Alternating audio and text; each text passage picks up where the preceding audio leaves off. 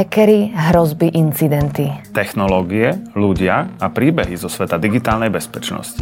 Lokál host sú rozhovory s Martinom Lohnertom zo spoločnosti Sojtron, Moderátorkou Marianou Sadeckou a našimi hostiami. Lokál host.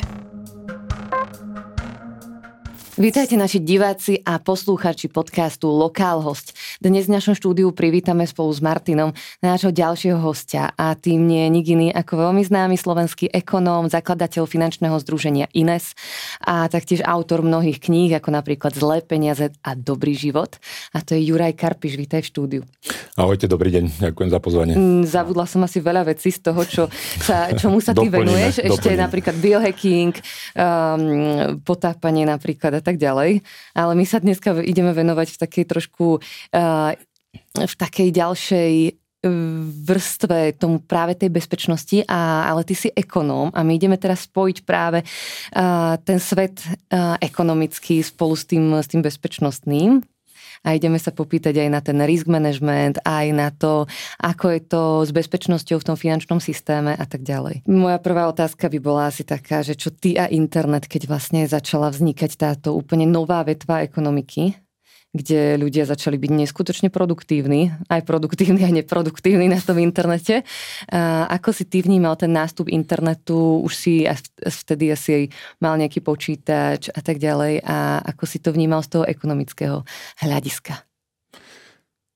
Ja som mal vtedy, ani neviem koľko rokov, ale už som, už som teda to vnímal a vtedy akože najväčšia vďaka patrí môjmu otcovi, ktorý sa rozhodol, že teda vnímal, že mám záujem aj akože konzumovať informácie, riešiť veci, a, tak mi zakúpil vtedy počítač Sharp MZ800 za 10 tisíc slovenských korun, to bolo strašne veľa peniazy, ja som to teraz nechápem, že akože zainvestoval. Investícia do dieťaťa. To bol internet, to bol akože ten počítač, ale potom, keď prišiel ten internet, tak mňa to hneď vtiahlo, lebo ono to tak zapadá do tých mojich uh, záujmov, že teda ja predtým som chodil do knižnice a zrazu som nemusel až tak často do tej knižnice a som bol veľký konzument, čiže hej, že mali sme ten modem, čo tam pišťalo a pripájal sa na internet. A v roku 2000, myslím, 2001 som si založil aj účet u brokera a začal som obchodovať akcie. V Amerike ešte som tam posielal šekom peniaze vtedy, že tedy sa nedali robiť také nejaké normálne prevody. Čiže ja som vlastne ja som produkt internetu v podstate, lebo aj všetko to, čo teraz robím a spôsob, akým to robím, tak je to len vďaka tomu, že existuje internet, lebo ten internet mi umožnil ísť takým netradičným spôsobom, že som ekonom, ale najviac som ekonom vďaka tomu internetu, že najviac veci som naštudoval, načítal na tom internete nadiskutoval, nahádal sa, že tým, že robím tú ekonómiu, robím v Tintenku ekonomickom, iné, ako si povedala, a robím ju teda pomimo tých klasických akademických štruktúr, opäť bez internetu by to nebolo vôbec možné, musel by som byť asi na nejakej fakulte, čo som nikdy nechcel byť. To, čo robím, čo robím akože možno sa k tomu dostaneme, finančnú hygienu, že akože takú osvetu mm. finančnú, opäť bez toho internetu, a by som musel mať nejakú reláciu v nejakej televízii a ja som dosť taký neprispôsobivý človek, čiže neviem, či by to úplne fungovalo. Čiže ďaká Bohu za internet a ten internet pomohol samozrejme nie len mne, ale spojiť celý ten svet, že, že takí tí podivní ľudia po celom svete, že oni sú všade v minorite v tých, na tých miestach, kde sú na tých fyzických, ale na tom internete zrazu stretne sa veľa podivných ľudí a zrazu je to relevantná skupina, ktorá spolupracuje pracuje, ktorá môže urobiť nejakú zmenu vo svete. Čiže ja internet, veľká láska. A tvoj kolega v Ines, on napísal výbornú knižku Pokrok bez povolenia. A to Robo Chovanculiak, môj najobľúbenejší ekonom slovenský. yes. Uh, áno, to, to bola veľmi taký významný počin a popísal všetky tie, tie mechanizmy na internete, čo sa týka aj práva, aj bezpečnosti, na, čo sa týka Airbnb a rôznych ďalších. Veľmi odporúčam túto knižku Pokrok bez povolenia a to je vlastne internet, pokrok bez povolenia nejakým spôsobom. Ono, vlastne tá celá kultúra, ja to vnímam tak, že teda tí ľudia nejak spolupracujú a že čím je tam viac tých prepojení, čím je tam viac tých uzlov, tak akože tá hodnota tej siete rastie, že to je ten mhm. klasický príklad. A ten internet vlastne viac prepojil tých ľudí, čiže znásobil hodnotu celého to celého. Ľahšie sa spolupracuje, ľahšie sa zdieľa zdieľajú informácie, vznikajú nové veci, že, že dokopy sa dajú veci, ktoré by sa v živote nestretli bez internetu a vznikne z toho niečo nové. Mm-hmm. Čiže ono to extrémne akože zrýchlilo ten vývoj aj tej kultúry, aj všetkých tých vecí, ktoré s tou kultúrou, kultúrovo v širšom vnímaní, že nie len to mhm. umenie mm-hmm. myslím, ale aj tie vedomosti a aj tie iné veci, tak, tak samozrejme ten internet to nabustoval. A už sa ľahšie posielajú nielen správy, ale práve aj peniaze cez ten internet. On zmenil presne aj peniaze, čiže aj z tohto hľadiska je to dôležité, že, ale tam sa dlho riešil jeden problém, ktorý vyriešil v podstate až Bitcoin, že, že tie digitálne meny začínali a tak, ale oni vždy mali problém s tou hierarchiou a ten Bitcoin vlastne vyriešil niečo, že, že ako mať dôveru v systému, kde si tu ľudia ne, nedôverujú navzájom. Že bez mm-hmm. toho, že by tam bol nejaký jeden dominantný úzol, ktorý povie, čo je pravda, čo nie je pravda a ten Bitcoin to vyriešil. Čiže áno, aj ten internet, Friedman o tom písal ešte dávno predtým, než vznikol Bitcoin, že, že takéto peniaze raz prídu, len sa riešil ten technický problém, ako to spraviť tej v tom, v tom prostredí tej radikálnej nedôvery. A pre, prečo? Mm-hmm. Pre, prečo je to dôležité, aby tam nebol ten uh, centrálny bod? Ono, to, teraz sa musím vrátiť úplne na začiatok. Poďme, poďme, poďme tam. Ja som rád, že som teda v podcaste, ktorý má súvis s informačnými technológiami, lebo tam sa cítim relatívne dobre z toho hľadiska, že ja vnímam, môj najobľúbenejší model peňazí je práve, že to je, uh, že to je vlastne informačná technológia, že peniaze riešia problém, ako udržiavať pamäť v rôznych akože technologických uh, kontextoch. A ako ideme históriou, tí ľudia idú históriou, tak a čo je to pamäť? Na začiatku to si musíme povedať. To je pamäť dobrých skutkov. To je pamäť pomáhania. Už uh, Dawkins o tom písal, že, že to je reciprocity token, že ja mm-hmm. tebe pomôžem niečím, dám ti prednášku, knižku, napíšem neviem čo ty mi dáš peniaze, ale tie peniaze sú len v podstate môj dôkaz spoločnosti, že niekomu som dal hodnotu. No a optimálne tá, tá databáza, tá pamäť funguje tak, že z neubúda z tých peňazí, že mi to nikto nevykradne a neviem čo. A túto, tento technologický problém tejto finančnej komunikácie bol riešený rôznymi spôsobmi, že na, také mušličky, možno viete, že gorali, čo tu majú na... Že, či, či, zamyslili ste sa... Zam, to, to sa volá cowries a to bolo najryšlo, najrozšírenejšie peniaze vo svete. Že ono to bolo rozšírenejšie než zlato a striebro ešte do 16. storočia. A preto málo kto sa zamýšľa, že prečo majú gorali cowries mušle na, na klobukoch. Lebo, lebo nosili, nosili do sebou peniaze a tie peniaze získali tak, že oni predávali plátno na Blízkom východe. Plátno sú naše peniaze, platíme, platíme plátnom a oni dostali na oplatku najrozšírenie svet, svetové peniaze, tie mušličky. Čiže vtedy bol riešenie problému toho, ako urobiť tú stabilnú uh, pamäť, ktorá bude dobre slúžiť na teda prenos tých dobrých skutkov. Mm. Boli napríklad tie mušle alebo platno alebo neviem čo. Potom boli rôzne inovácie, prešli sme cez uh, komoditné peniaze ako zlato, tie vzácne kovy. No a potom sme prišli do tej fáze tých správaných štátnych peniazí. To sme v tom mhm. dnes, že, že máme ako nejakého hráča, ktorý uh, má tú právomoc monopolizovanú povedať, čo sú peniaze a nejakým spôsobom ich správať. No a keď si všimneš, tak tie mušle, sol, tabakové listy, zlato a striebro, to je decentralizované, lebo vezme, nikto nie je tak mocný, aby povedal, že koľko bude zlata na svete, mm-hmm. že ono to množstvo tých zápisov je obmedzené len tým, koľko je akože fyzická vzácnosť tej danej komodity. No ale keď ty do toho dáš nejakú inštitúciu, tak jej dáš tu moc zrazu ako keby nafúkovať a sfúkovať, že brať tým ľuďom z tých dobrých skutkov. No a často akože ja, ja toto považujem za jednu z najväčších mocí ako v tej spoločnosti, lebo ty keď vieš sa heknúť do pamäte dobrých skutkov, tak zrazu máš nekonečné zdroje, lebo vieš ovládať všetkých ľudí, lebo všetkým môžeš zobrať. Je to je efektívnejšie než daňový úrad, nemusíš akože vyplňať daňové priznanie, mm-hmm. nemusíš čakať na to, kým to tí ľudia zaplatia. Jednoducho si vytvoríš tie nové zápisy v tej pamäti dobrých skutkov. No ale práve s tou veľkou mocou prichádza veľká zodpovednosť a podľa mňa to nefunguje optimálne, že akože podľa mňa tie prejavy niektoré ekonomické, ktorým sa možno dostaneme, sú uh, ilustráciou toho, že to nefunguje dokonale alebo optimálne. A ten Bitcoin, to je taký návrat k tomu, že zase to dať decentralizovať. Že, že nikto v skutočnosti je CEO Bitcoinu. Mm-hmm. Že nevieš, komu máš zavolať, že počuj, ako potrebujem 30 ďalších Bitcoinov, vytlač si ich, lebo sa to jednoducho nedá. Že tam ako tá, o tej pravde sa hlasuje, musí to byť akože nejaká väčšina, neviem čo. Ale je to taký návrat späť, že, že tie peniaze vznikli z niečoho decentralizovaného, čo nebolo akože v jedných rukách, prešli do tej centralizovanej podoby, v ktorej sme dnes. A podľa mňa ten Bitcoin je tá snaha trošku to akože vrátiť. Uh-huh. A Samozrejme v inom technologickom kontexte, že to zlato napríklad dnes už úplne ideálne nefunguje, že Putin má kopu zlata, ale mu nepomôže, lebo neurobiš tú platbu cez internet zlatom. Mm-hmm. To, akože, to sa ťažko pomaly posiela. Čiže ja to vnímam takto, že, že to je vlastne tá evolúcia toho riešenia toho technologického problému, ako vytvoriť stabilnú pamäť na základe ktorej e, spolupracujú akože ľudia, ktorí sa vôbec nepoznajú, nič o sebe nevedia. To je strašná, to bola strašná inovácia, tie peniaze, je podľa mňa jedna z najdôležitejších. No a, a Bitcoin je jedno e, z riešení tohto problému, ktoré sa snaží použiť skôr tú decentralizovanú akože nejakú hierarchiu. Uh-huh. A zaujímavé, že teda e, vnímaš Bitcoin ako evolúciu e, peňazí. Áno, určite. Ako je to jeden... Ja ja vidím, že tá evolúcia v tých peniazoch sa dosť zastavila. Že keď sa pozrieš, že Volcker, to je taký jeden známy americký centrálny bankár, on bojoval ešte proti vysokej veľkej inflácii v 80 rokoch on povedal, že najväčšia, e, najväčšia inovácia vo financiách od druhej svetovej vojny bol bankomat. A on to bral tak, akože trošku ironicky to povedal a ja v podstate s ním súhlasím, lebo keď si zoberieš napríklad vysporiadanie obchodov na burzách, že dneska je T plus 3, to znamená, že ja si urobím obchod na burze a do troch dní sa to vysporiada. Už pred 200 rokmi bolo T plus 1. Uh-huh. Že, že a to úplne v kontexte úplne iných technológií o mnoho vyšších nákladov. Akurát to, že to zobral štát, tú oblasť a je regulovaná a je hierarchická, že teda tá centrálna banka hovorí, čo sa môže, čo sa môže, tak ja hovorím, že tam tá evolúcia trošku zamrzla a akurát ten Bitcoin a tie alternatívne súkromné iniciatívy to opäť rozmrázajú, lebo ten monopol tiež nie je nikdy naozaj s ním monopol, lebo vždy máš ako alternatívy, síce sú náročnejšie tá transakčných nákladov a to vidíme, že tie kryptomeny a tie bitcoin opäť rozmrazajú, to revolúcia tlačia na ten monopol, aby aj on teda niečo začal robiť a niečo začal meniť. Že zrazu sa dá, že vieme poslať cez banky peniaze okamžite. Ja prečo sa to nedalo pred desiatimi rokmi?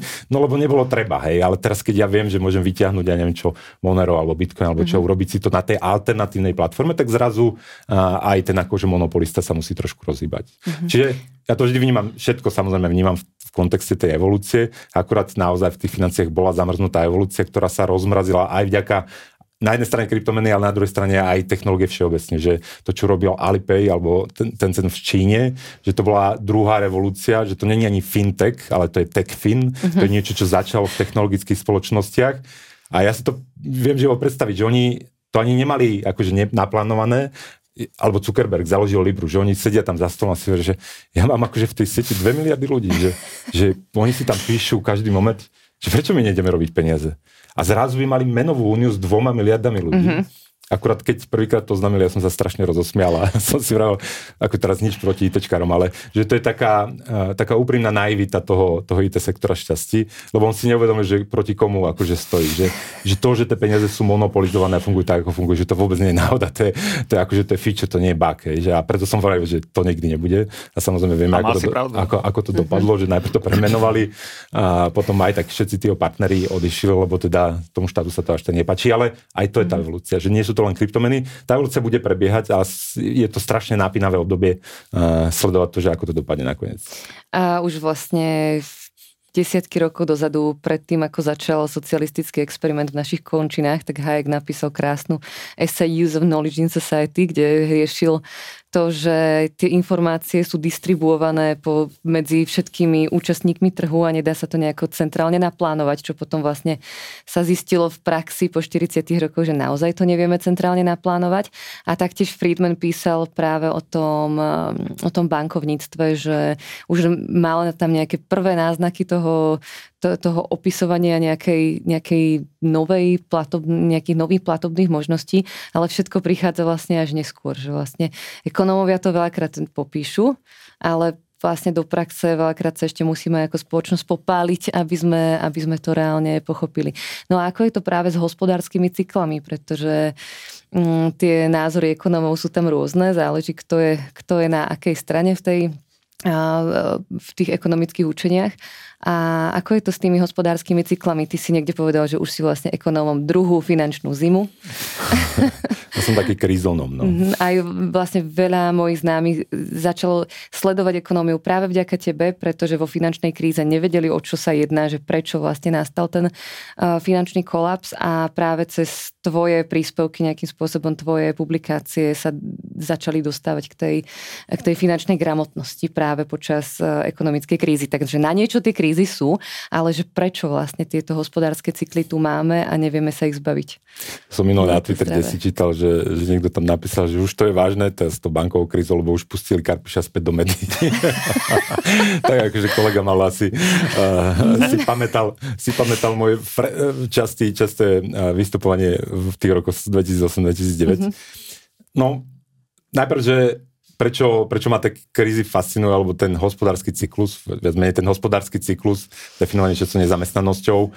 Ja hovorím o finančnom cykle, to je ešte zaujímavejšie, lebo tam väčšinou to je definované skôr cez ceny nehnuteľnosti, zadlženosť domácnosti a zdravie banka. Mm-hmm. Ten finančný cyklus väčšinou začne mať problém alebo sa lámať, keď začnú raz úroky, keď akože ten centrálny správca tej pamäte dobrých skutkov začne dvíhať úroky, lebo má pocit, že to prehná, lebo inflácia začne byť vyššia, neviem čo. A dnes podľa mňa vstupujeme do takého obdobia, že niečo, čo mi pripomína tú uh, zimu finančného cyklu, že keď sa to začne lámať. Ale že prečo to tak je, že, že ja, alebo aj Rakúska škola ekonomie, to sú tí ekonomia, ku ktorým mám asi najbližšie, odkiaľ vychádzam. Spomínala si uh, Hayeka, to je jeden z dôležitých predstaviteľov, potom Mises.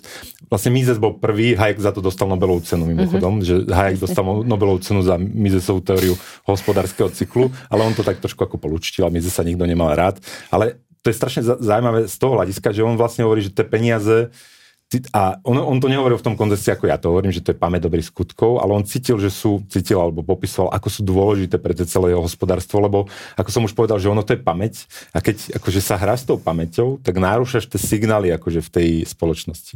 Mm. Lebo to nie je len, že kto komu čo, že ko, komu koľko patrí, ale tam vznikajú ceny z týchto ako zápisov a tie ceny sú informáciou, že koľko vyrábať, pre koho vyrábať, zvýšiť mhm. kapacitu, nájať Anešku do tej večerky alebo nenájať, kúpiť ďalší regál alebo nie.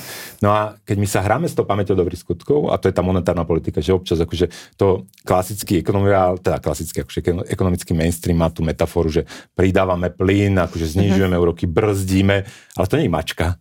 že to je akože komplexný živý systém, to, je, to, sú, to sú miliardy ľudí, kopu interakcií veci a, a my keď ako začneme do toho robiť, že, že vstupujeme do tej pamäte a ja, ja to prirovnávam aj k ne zlé peniaze, že, že to je ako keď sa snažíš operovať šrobovakom, že, že ty ideš do tak ako jemných vecí, spätné väzby, uh, kauzálna hustota, všetko, že sa to nedarí. No a sme už preto vravel, že tá monetárna politika to v podstate bude vedieť, viesť k cyklom a ja by som to nazval chybové cykly, že, že najprv príliš sú optimistickí ľudia, alebo znižíš úroky, si myslia, že sme všetci bohatší, potom zistia, že to je len inflácia, v tom bode sme momentálne dnes, že ľudia konečne si spočítali, že mám síce o 4 bankovky viac v peňaženke, mm. ale tie ceny narastli rýchlejšie než množstvo bankoviek v mojej peňaženke a momentálne to zistujú a už upravujú spotrebu, ale kým to zistili, tak keď sa pozrieš na úspory slovenských domácností, tak sme na historických minimách. To je presne, to je niečo, čo sa volá monetárna ilúzia, ale ilúzie nie sú fajn v ekonomike, lebo za to platíš potom ako tými chybami. No a práve ten hospodársky cyklus a potom aj ten finančný cyklus je ten uh, cyklus toho, že najprv prílišný optimizmus, z toho, že teda niekto ako nám dal tie nové peniaze a potom pesimizmus a niekedy až prílišný pesimizmus, keď zistíme, že je to len inflácia, že nám klesli reálne príjmy, že rastú úroky a teraz ne, nedám tú hypotéku. A, a všetky tieto chyby treba odstraniť, zlikvidovať, Anešku prepustiť, mm-hmm. predať nehnuteľnosť a, a sporiť a vrátime sa opäť na nejakú, to sa volá, že hranica, hranica produkčných možností ekonomia to vravia, že, že ty si môžeš myslieť, že môžeš všetko, ale iba chvíľu a potom sa vrátiš a nevrátiš sa na tú hranicu, ale ešte nižšie, lebo zaplatíš za tú chybu. No a keď prišla tá finančná kríza, tak toto nikto nemal, lebo tá, akože tento popis tej teórie nemal, lebo tá mainstreamová teória vravila, že peniaze nie sú dôležité že úplne, úplne vážne ti vravím, že mnoho ekonomov nevie, nevie, ako funguje peňažné trhy, kapitálové trhy, ako fungujú banky, lebo v tých klasic, tá, ne, modeloch, nie klasických, mm-hmm. tie peniaze nemajú ako reálne dopady, lebo to, je, to sú len nominálne veci, ktoré fungujú na pár mesiacov, ale dlhodobo to nemá reálny efekt. A preto prišla kríza a ja som sa zrazu ocitol, že ja som mal akože ten scenár, že čo sa vlastne deje a, a pomedzi mňa bolo kopu takých rôznych príbehov, že za to môže kapitalizmus a že ľudia sú pažeraví mm-hmm. a mhm. neviem čo. Takže mne to prišlo strašne ľahké ako prerozprávať ten príbeh a evidentne niektorí ľudia si mysleli, že mám pravdu, tak možno, možno preto, preto som akože dostal viac priestoru, ale presne tak, ako si vravala, že ja už, ja už som taký starý, že už sa dostávam do toho ďalšieho cyklu. Ja som myslel, že, že nie, nevyčkám, ale naozaj sme stihli akože ďalšiu mhm. vlnu a, a podľa mňa niečo podobné, nie úplne identické prežívame dnes. A mnoho ľudí ešte stále, špeciálne v umeleckých kruhoch, tak som si zvykla na takú vec, že tá finančná gramotnosť je tam až tak nízka, že veľa ľudí povie, že veď zrúžme peniaze, toto už, že, že zrúžme peniaze, je to, je to zbytočné a vlastne neuvedomujú si, že tá, tá informácia v tých cenách zakodovaná je to je jedna vec niečo neskutočne dôležité, čo vlastne naše ľudstvo vôbec vymyslelo. My sme tento cenový systém vymysleli náhodou vlastne. A plus, akože extrémne dôležitú vec, a to si už nikto neuvedomuje, je, že, že peniaze sú vlastne spôsob, akým ľudia môžu páchať dobro aj pre úplne cudzích ľudí. Že, že kedysi sa robilo iba v rámci tej komunity a boli to väčšinou dary, alebo že služba proti služba, že? Ja neviem, čo potrebuješ porúbať drevo, zavoláš ma, porúbem drevo, no ale keď potrebujem robiť omietku, tak si spomeniem, že akože raz som ti helfol, ty, tak zavolám ťa a ty už dojdeš, hej, lebo vieš, že plus minus mi niečo drží, napriek tomu, že to bolo dobrovoľné, neviem čo. Keď máš ale peniaze, tak ty zrazu nemusíme sa poznať, nemusíme veriť, že sa niekedy v budúcnosti stretneme a napriek tomu sa mi oplatí ti pomôcť, ty mi dáš ten dôkaz tej, tej pomoci a ja to môžem zobrať do Grecka, kúpiť za to zmrzlinu cere, úplne iný človek, iný kontext, iný čas. A čiže tie peniaze, okrem toho, že rozšírili tú kooperáciu medzi úplne neznámymi ľuďmi. A jeden z mojich najobľúbenejších príkladov bolo, keď tu boli, čo to boli skinheadi, proti imigrantom sa tu e, štrajkovalo, alebo neviem, čo tu chodili po, po meste a potom hladní vyhľadli a išli od tých imigrantov nakúpiť, nakúpiť ten fast food. Čiže to je, mm-hmm. to je najkrajšia ilustrácia toho, čo bez peňazí není nikdy možné, lebo keby tí ľudia mali spolupracovať len na základe toho, či sú si sympatickí alebo neviem čo, tie peniaze, to je akože ja hovorím, to je náš spoločný predok. Ako myslíš, že zle by sa im to bartrovalo, hej? No samozrejme. Mám menšia pravdepodobnosť, že sa znova stretneš.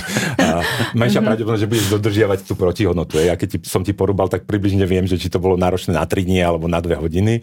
Čiže, čiže to, toto a my v tom žijeme, my sme ako ryby vo vode, ktorí nad, ktoré nadávajú na vodu, lebo ani si neuvedomujú, čo všetko tá voda pre nich robí. Čiže pre mňa je to skôr úspešné, úspešné keď, e, úsmevné, keď to niekto chce rušiť. Čo si ale uvedomujem, preto som napísal knižku Zle peniaze, že tie peniaze nefungujú dobre, hej, že vidíme to, že akože keď e, majú momentálne v Amerike bankovú krízu, akože naozaj veľké banky e, majú problém, sú tam behy. Ja rozumiem tomu, že, že ľudia to vnímajú, že je to problém, ale nie je to problém tých peniazí, je to problém toho, ako robíme tú pamäť tých dobrých skutkov, že, že ako sa to manažuje tá pamäť. Že to je skôr problém tej akože uh, monopolnej dominantnej správy jedného, jedného, jednej inštitúcie. Fi- filozofia tých peňazí ako nie je zlá, hej, ale zlá je tá implementácia. Ako, ako, ako sme sa rozhodli ten systém vytvoriť a kazí ho? No on vznikol, to, to je emergentný proces, že on vznikol sám, to nikto nevymyslel peniaze. A ja teraz píšem takú vec, že, že ako to asi vzniklo, lebo každý, kto má deti, ináč asi si to vie znova nažiť, ako vznikali peniaze, lebo ja som si všimol, že moja dcera mala dva roky, ešte aj dva roky nemala, ona zbierala ako pri smetiakoch také leskle, že to sú buď sklíčka, alebo také otržky z, z lesklého kovu, mušličky a tak. A to, je, to sú v podstate proto peniaze, že, že ľudia už akože majú radi tie malé drobné shiny, mm-hmm. veci a z toho vznikli, z tých proto peniazy vznikli, že nám sa šperky páčia, pretože sú to peniaze. Nie, mm-hmm. nie že, že sa nám, že, že, že, mm-hmm. že šperky sú zlaté, nie pretože uh, že to je estetika alebo čo, ale pretože kedy si to boli peniaze. Jak tie mušličky na tej goralskom, mm-hmm. goralskom to, ľuďom sa to páčilo práve preto, že to bol peniaze. Že, že sú to drobné, vzácne veci, ktoré sú náročné na výrobu. Náročné na výrobu prečo? Lebo ty, aby tá databáza fungovala dobre, tak aby tam bol signál, aby tam nebol šum, tak to nemôže byť len tak, že si niekto vymyslí, teraz príde, zvýši peňažnú zásobu o 10%. Ka-. Kamene by boli zlé peniaze, hej? Presne tak. Dokonca mm-hmm. je jeden kmeň, môj obľúbený kmeň, lebo sa volá Jurok, ja som Juraj teda, ale je to na západnom pobreží a obľúbený kmeň je preto, že je dobre popísané, že čo mali ako oni peniaze a on, oni boli tak mimo tej železnice, že dlho žili tým tradičným spôsobom popri akože tej americkej spoločnosti.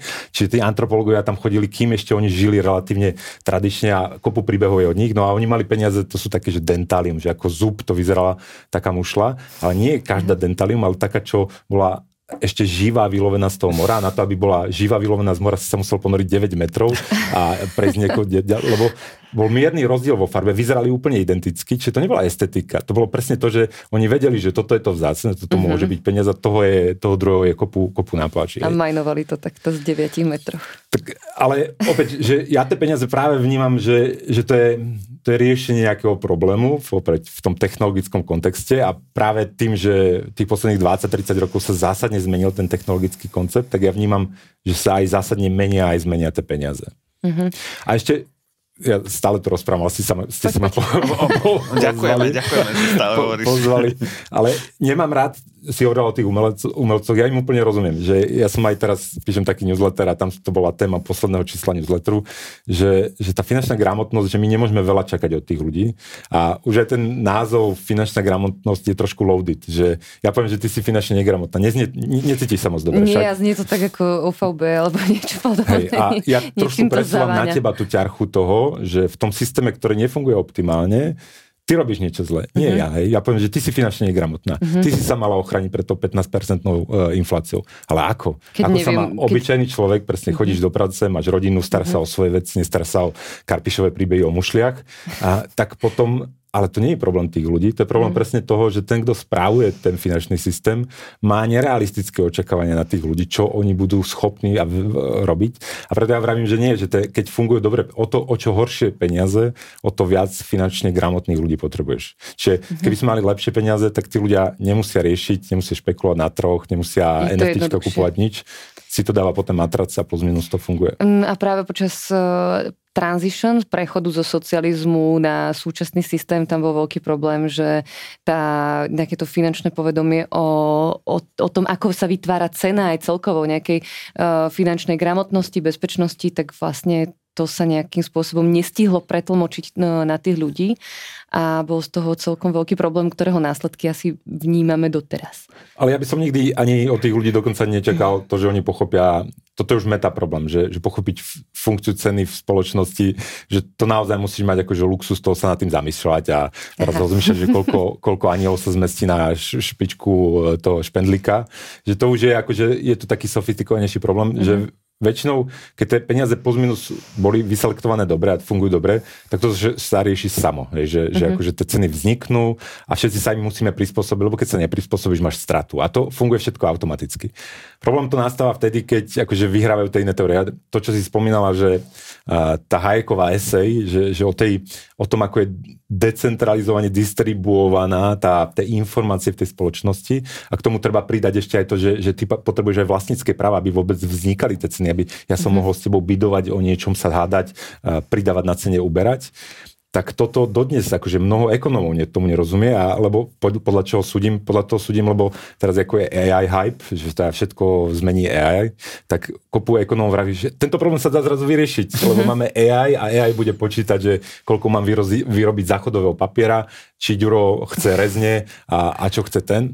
Ale to je, to je nepochopenie toho, toho podkladu, že, že ani ten ekonom, ekonom nepochopil tú esej Hayekov, lebo Hayek nehovoril, že to je náročné na výpočtovú kapacitu, on hovoril, že to je nemožné. A ono to, pre ľudí, akože, ktorí to nedávajú z tej ekonomickej stránky, tak e, si to môžu predstaviť tak, že ty keď máš nejaký komplexný systém, tak na to, aby si ho popísala, tak potrebuješ rádovo komplexnejší systém. A my sa v tej spoločnosti dostávame na takú komplexitu, že to mm-hmm. není častíc vo vesmíre, že to ne, že neurobíš počítač, ktorý je rádovo komplexnejší ako tá spoločnosť, alebo už si akože úplne mimo vesmíra. Čiže ono sa to nedá, ale opäť ja ne, neočakávam od normálnych ľudí, že toto pochopia. Okay. A, ale ani by nemuseli teoreticky, keby keby tie peniaze plus minus fungovali a oni by mohli robiť, čo chcú v tom svojom živote bez toho, že by toto riešili. Uh-huh.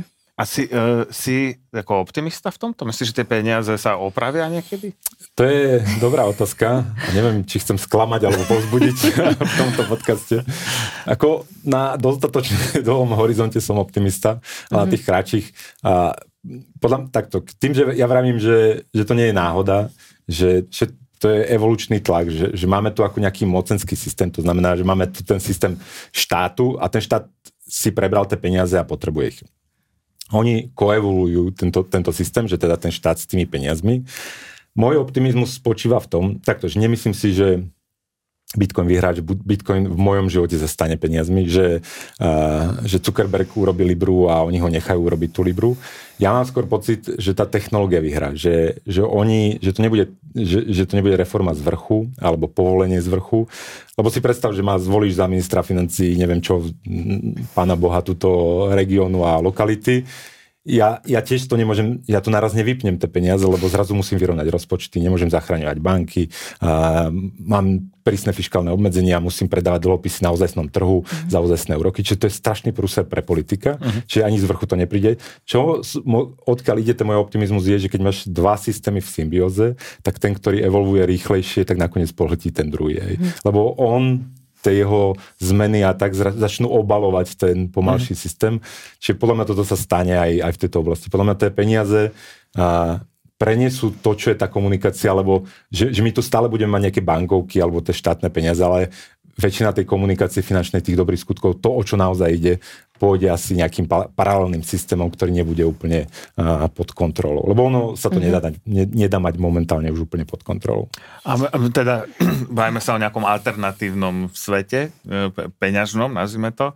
A, a myslíš, že teda cesta pôjde dnešné krypto, alebo skôr teda budú vyhrávať ako keby uh, nazvime to digitálne peniaze riadené centrálnymi bankami? Mm. Tak tuto mám takú teóriu, s ktorou som mimozemšťan ešte aj medzi kryptonačencami, čiže to, či toto, je to naozaj minoritný výsek a berte to ako čisto moju hypotézu. A podľa mňa to bude kombinácie, že podľa mňa to bude kryptoplatforma, ktorá prebere, lebo čo je najdôležitejšie na tých štátnych peniazoch, to je tá peňažná jednotka. To je to, v čom myslíme, že to sú tie pocity, to sú tie finančné pocity, že, že mi povieš, že mi predáš tento telefón za 50 eur a ja mám hneď dobrý pocit, že a to je dobrý deal. A to je pocit. To je uh-huh. pocit na základe kopu minulých transakcií, uh-huh. dnešných cien, všetko. To sú tie pocity, to sú, to sú najdôležitejšie. To, čo máme v hlave, je najdôležitejšie z tých peňazí. No a podľa mňa tá technológia, ktorá má potenciál vyhrať, je tá, ktorá zobere túto peňažnú jednotku a bude ju používať. To znamená, že to je nejaký vírus, ktorý napadne tie štátne peniaze, že povie, že to je euro, bude sa to tváriť ako euro, bude to pocitovať ako euro, ale bude to bežať na inej platforme. Uh-huh. Bude to bežať na platforme, ktorá bude musieť byť anonimná, lebo akože nebude to úplne priateľsky uh-huh. vnímané a, a bude to musieť byť rýchle a dostatočne akože robustné. A toto keď sa spojí, že naozaj keď ti vznikne, a to môže byť, to sú tie, on sa to volá stablecoiny, a preto mm-hmm. sa mhm. toho tak boja, akože, lebo to je naozaj podľa mňa, podľa mňa dobrý, anonymný, rýchly stablecoin, ktorý je dobre pegnutý. Nie navždy, ale mm. na nejakú dobu vydrží, tak to je čo nadiera na tie, na tie peniaze. A to je dobré na tú prechodovú fázu asi možno. Ale to by bola pre, prechodová fáza, lebo samozrejme, že keď ja ti poviem, že, že, niečo, že každý bude môcť zobrať tú peňažnú jednotku alebo tú zúčtovaciu jednotku, tak môže byť každý zrazu centrálna banka. A ty mhm. akože tam zrazu stratíš ten limit na, na, na tvorbu tých nových peňazí, čiže to by bola tá prechodná fáza a potom by sa hľadala nejaká nová rovnováha. Čiže mm. takýto vidím vektor, sa, stále najpravdepodobnejšie je, že sa nič nestane a že, že teda my zomreme, teda dúfam čo najneskôr, ale, ale ešte v tom systéme, ktorý sa podobá na ten starý, lebo zase netreba abstrahovať od tej zotrvačnosti, od toho, ako ten systém funguje, ako rýchlo sa vlastne je schopný meniť.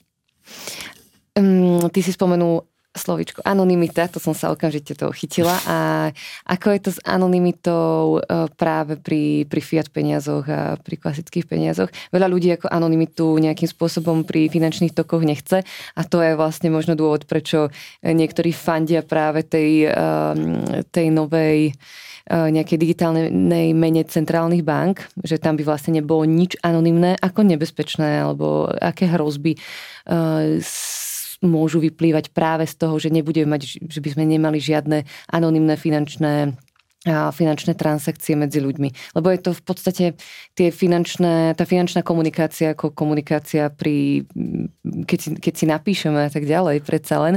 A keď uh, odstránime odtiaľ práve tú anonymitu, tak čo sa stane? Si povedal, že dobre, že, že tí fanúšici tých e, CBDC peňazí, to sú tie digitálne meny centrálnych bančí, mm-hmm. ako to mhm. volajú.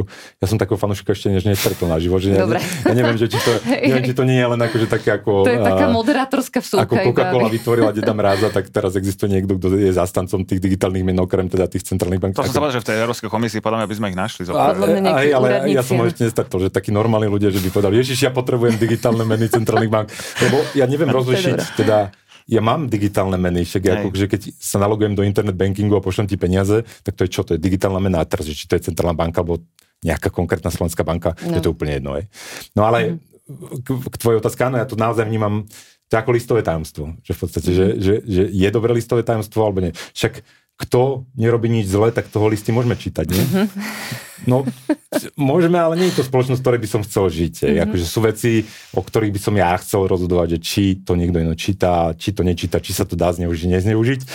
A ja mám takú tendenciu neveriť 100% ničomu nikomu. A dobre, ako možno si dobre zvolíme, budeme mať dobrých akože politických zástupcov, ale podľa mňa dobrý systém je taký, ktorý funguje aj keď si zle zvolíme, alebo keď Presne si niekto iný zle mhm. zvolí. A vždy, keď máte pocit, že chcete za, zaviesť nejaké plošné pravidlo alebo reguláciu, tak si predstavte, že keby táto regulácia alebo pravidlo existovalo, keď zvolíme najhoršie, ako si viete predstaviť. Najhoršie, fakt naozaj si, dajte si tú kandidátku alebo tie strany a nájdete si tú najhoršiu, najhoršieho kandidáta. A keby sme toho spravili premiérom, či by ste chceli stále toto isté tam mať. Ja toto, týmto testom málo z týchto akože nápadov u mňa prejde a toto ja považujem za hlavné rizika, teda, že to je to politické zneužitie. Ale my žijeme v krajine, to nemusím ani hovoriť abstraktne, že na šiestom poschodí policie sa tu diali veci, ktoré si uh, mnohí nevedia ani predstaviť. Teda, ja neviem, som čítal v novinách, neviem, či to tak naozaj bolo, ale ja nemusím ísť ani do tých abstraktných modelov na to, aby som toto povedal, že toto mi nepríde bezpečné. Uh, opäť niekomu budem nesympatický, niekto bude chcieť odo mňa peniaze, neviem čo. Môže, po, ako náhle tie informácie, kde si sú, a mm-hmm. sú teda nie, však vy o tom asi viete stokrát viac než ja, nie sú dobre spravované, stražené, neviem čo, tak akože sú potenciálne uh, z, prinášajú potenciálny zisk rôznym nie úplne najlepším aktérom, čiže môže mhm. byť zneužité voči mne. Čiže ja by som najradšej bol, keby teda tých informácií o takýchto finančnej komunikácii by sa zbieralo čo najmenej. A samozrejme, že akože policia, súdy majú riešiť tie svoje veci, ale na to majú dosť nástrojov a nemusia skrz to, aby našli jeden malinký puntík, tak my všetci teraz budeme musieť cvičiť. Je. Že, mm-hmm. že mhm. opäť, jak PayPal, keď vyšetruje nejakú podozrivú transakciu, tak nezastaví všetky transakcie, nevyšetruje všetko. Čiže aj tie rozumné ako keby use case na toto, tak aj tam treba, treba robiť ako cost uh, benefit analýzu, že či teda mm-hmm. zastavím alebo budem kontrolovať, či, čítať všetky listy, aby som našiel toho jedného zlodia alebo zlého človeka, alebo nie, alebo použijem iné metódy. Čiže nie som úplne najväčší fanúšik teda tých, digitálnych mien. Ale ja to vnímam mm-hmm. v tom kontexte práve, ako sme sa bavili stablecoiny, že podľa mňa to centrálne banky síce neskoro, ale, ale potom si to aj uvedomali, že, že, že aká je to vlastne hrozba, že keď niekto vytvorí eurový stablecoin napríklad, a my budeme vedieť, že je to naozaj eurový stablecoin, ktorý relatívne dobre funguje a vieme si, ja ti viem takto zaplatiť len takto, že, uh-huh. že ti priložím telefon, tak zrazu je otázka, že prečo? Že prečo mám používať ten klasický eurový stablecoin nejakej komerčnej banky, keď môžem používať eurový stablecoin Monera alebo niekoho uh-huh. iného. Tak. tak za, zatiaľ e, vnímam, že e, to odvetvie bojuje aj s reputáciou, máme za sebou aj nejaké ako e, škandály, hej, niekomu sa ten pek utrhne a zrazu je ako problém, lebo máme takú akože rýchlu infláciu, že sme prišli o 15% alebo koľko a potom je nejaký rán na tú, na tú menu. Máme za sebou samozrejme nejaké cybersecurity problémy, mm-hmm. niekomu sa vyhekuje nejaká burza alebo niečo podobné, že ako keby to vznikajúce odvetvie bojuje e, s týmto. A tým sa chcem dostať k tomu, že ty ako vnímaš ako bezpečnosť vôbec v, tom, v tomto svete? Mm-hmm. Alebo vníma, vní, akože finančný guru vníma nejako bezpečnosť? No musím samozrejme, teda musím, mal by som. Jedna je tá metabezpečnosť, ja vlastne uh, riešim heky tej pamäti dobrých skutkov a ich dopady. Uh-huh. To som teraz akože vymyslel si, ale podľa mňa to celkom sedí. Ale keď idem na ten praktický level, tak ako samozrejme snažím sa neklikať na čudné linky, neposielať heslá kade tade. Akože, ale v tomto som, ako nevnímaj ma ako experta, v tomto som spotrebiteľ, ktorý sa snaží dodržiavať nejaké rozumné praktiky, a čo sa týka storovania sídov, čo sa týka akože tých rôznych som zastanca teda prístupu, že je lepšie ako jeden veľký zámok je veľa malých zámkov, či mm-hmm. akože, to, a to, to, či už sú to v peniaze alebo v investovaní, čo to je aj tá diverzifikácia. Sledujem Ďura Bednara a Pala Luptáka, ktorí teda vďaka Bohu sú moji kamaráti a oni furt ako riešia tieto veci. Čiže nerobím všetko to, čo oni robia, ale tak občas sa inšpirujem a dávam si pozor na tých oblastiach, ktoré, na ktoré upozornia. Nemám čistý telefón, ešte stále som na Google, je všetko, ale, ale čiže akože snažím sa to, aby som nebol úplne posledný, ale určite nie som prvý. Čiže mm-hmm. snažím sa držať akože v tom mediáne, s ktorým to až tak zle, zle nedopadne. A v podstate ono od, akože väčšina tých uh, zraniteľností alebo čo, tak to sa dá pozorovať aj tam u mňa, ako v tej mojej oblasti, v tých financiách. Aj, že, že vlastne tam tí ľudia to hekujú tak, že, že ti niečo slúbia zadarmo, ľahko, rýchlo a neviem čo. Čiže k tomuto som skeptický aj v tej oblasti a som teda aj pri tej bezpečnosti na tých my, internetoch. No. My sa postaráme o vaše kryptomeny, dajte nám do nášho fondu a určite, okay, určite ale vám... Ono je to strašne nová oblasť, že, že napríklad tie kryptomeny, že ja mám klientov, teda, s ktorým spolupracujem a keď je to akože nejaký starší ročník v úvodzovkách, ten zralejší, tak oni často nerozumejú, akože nemajú to zažité, že ty aj môžeš vedieť všetky tie informácie, ale oni napríklad nerozumejú tomu, že, že ty nemáš akože kryptomeny na nejakom účte, že, mm-hmm. že ja im hovorím, že dajte si to preč tej burzy, lebo ako to nie je vaša tak, a však to je tam na v tom mojom účte. Oni nerozumejú tomu, že, že tam je adresa, ale nie je to úplne to isté, čo mm-hmm. A to opäť, to bude trvať presne ako vravíš, že tam bude kopu failov, kopu hackov, neviem čo, ale ľudia sa učia, že ten systém sa učí a tá, on sa to nedá preskočiť a učenie, to je tá spätná väzba, tie straty sú, to je tá spätná väzba na to učenie. Mm-hmm. Ja, ja mám pocit, že to ako z mnoho, mnoho príkladov to existuje v histórii, že kde najprv takéto prvotné nadšenie e, vznikne a vybuduje sa kopec vecí a kopec dobrých vecí ako keby sa, sa naštartuje a tá bezpečnosť ako nie je veľmi sexy vec, e, do ktorej každý na začiatku hneď chce ako investovať a pozerať sa na to a dobre teraz ako uťahovať a často to ide na úkor user experience a podobne. Mm-hmm a, a že musí to ako nadšenie úvodné trošku pre, prehrmieť, zo pár e, z, problémov presne, vznikne a, a niektoré tie firmy zaniknú a, a potom postupne sa to ako skonverguje do toho, že tak dneska napríklad banky sú ako na špičke e, toho, čo sa týka ako bezpečnosti, aj, aj, aj uh, kybernetickej. A nebolo to tak vždy však? Určite to tak nebolo vždy, a, ale dostali sme sa tam, lebo zistili, že áno, tak to môže byť ako fatálna vec e, pre, pre tú spoločnosť, pre tú organizáciu. A že aj v tom krypto si myslím, že to tam smeruje, ale ešte chvíľku nám to asi bude ja trvať. Som pochopil, ja som robil v Rakúskej banke ešte v roku 2001 a som chodil na zasadenie predstavenstva, lebo som tam akože robil a to som si všimol, že to IT už je celkom dôležité, lebo ITčkár to bol jediný človek, čo mal dlhé vlasy na to v tom borde a chodil bez kravaty a bez obleku. Ale to kedy 2000? Vtedy, 2001, vtedy uh, sa začali tí IT manažeri objavovať v tých mm-hmm. bordoch. Lebo, uh-huh. lebo dovtedy boli v pivnici. Hej, a, ale presne tak, zrazu, presne tak zrazu, lebo, lebo nebolo to úplne normálne, že každý tak stôl, keď vyšiel, ale on si to mal dovoliť. No. Mm-hmm. A jeden mal štvrdený pracovný deň. Chodil ísť do Alp po každý piatok.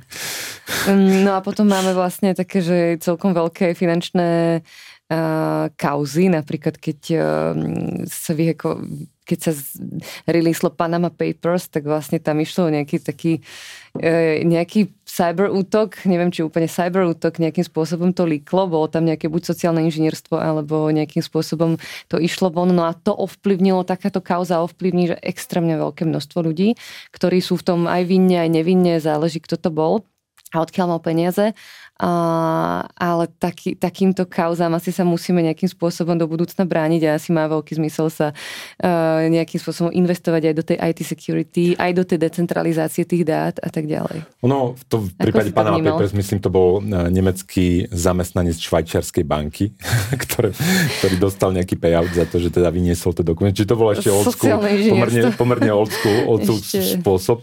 Ale ja to ináč vnímam, že to v každej tej oblasti, že možno tie informačné technológie technológie ako prišli a tí ľudia boli nepripravení.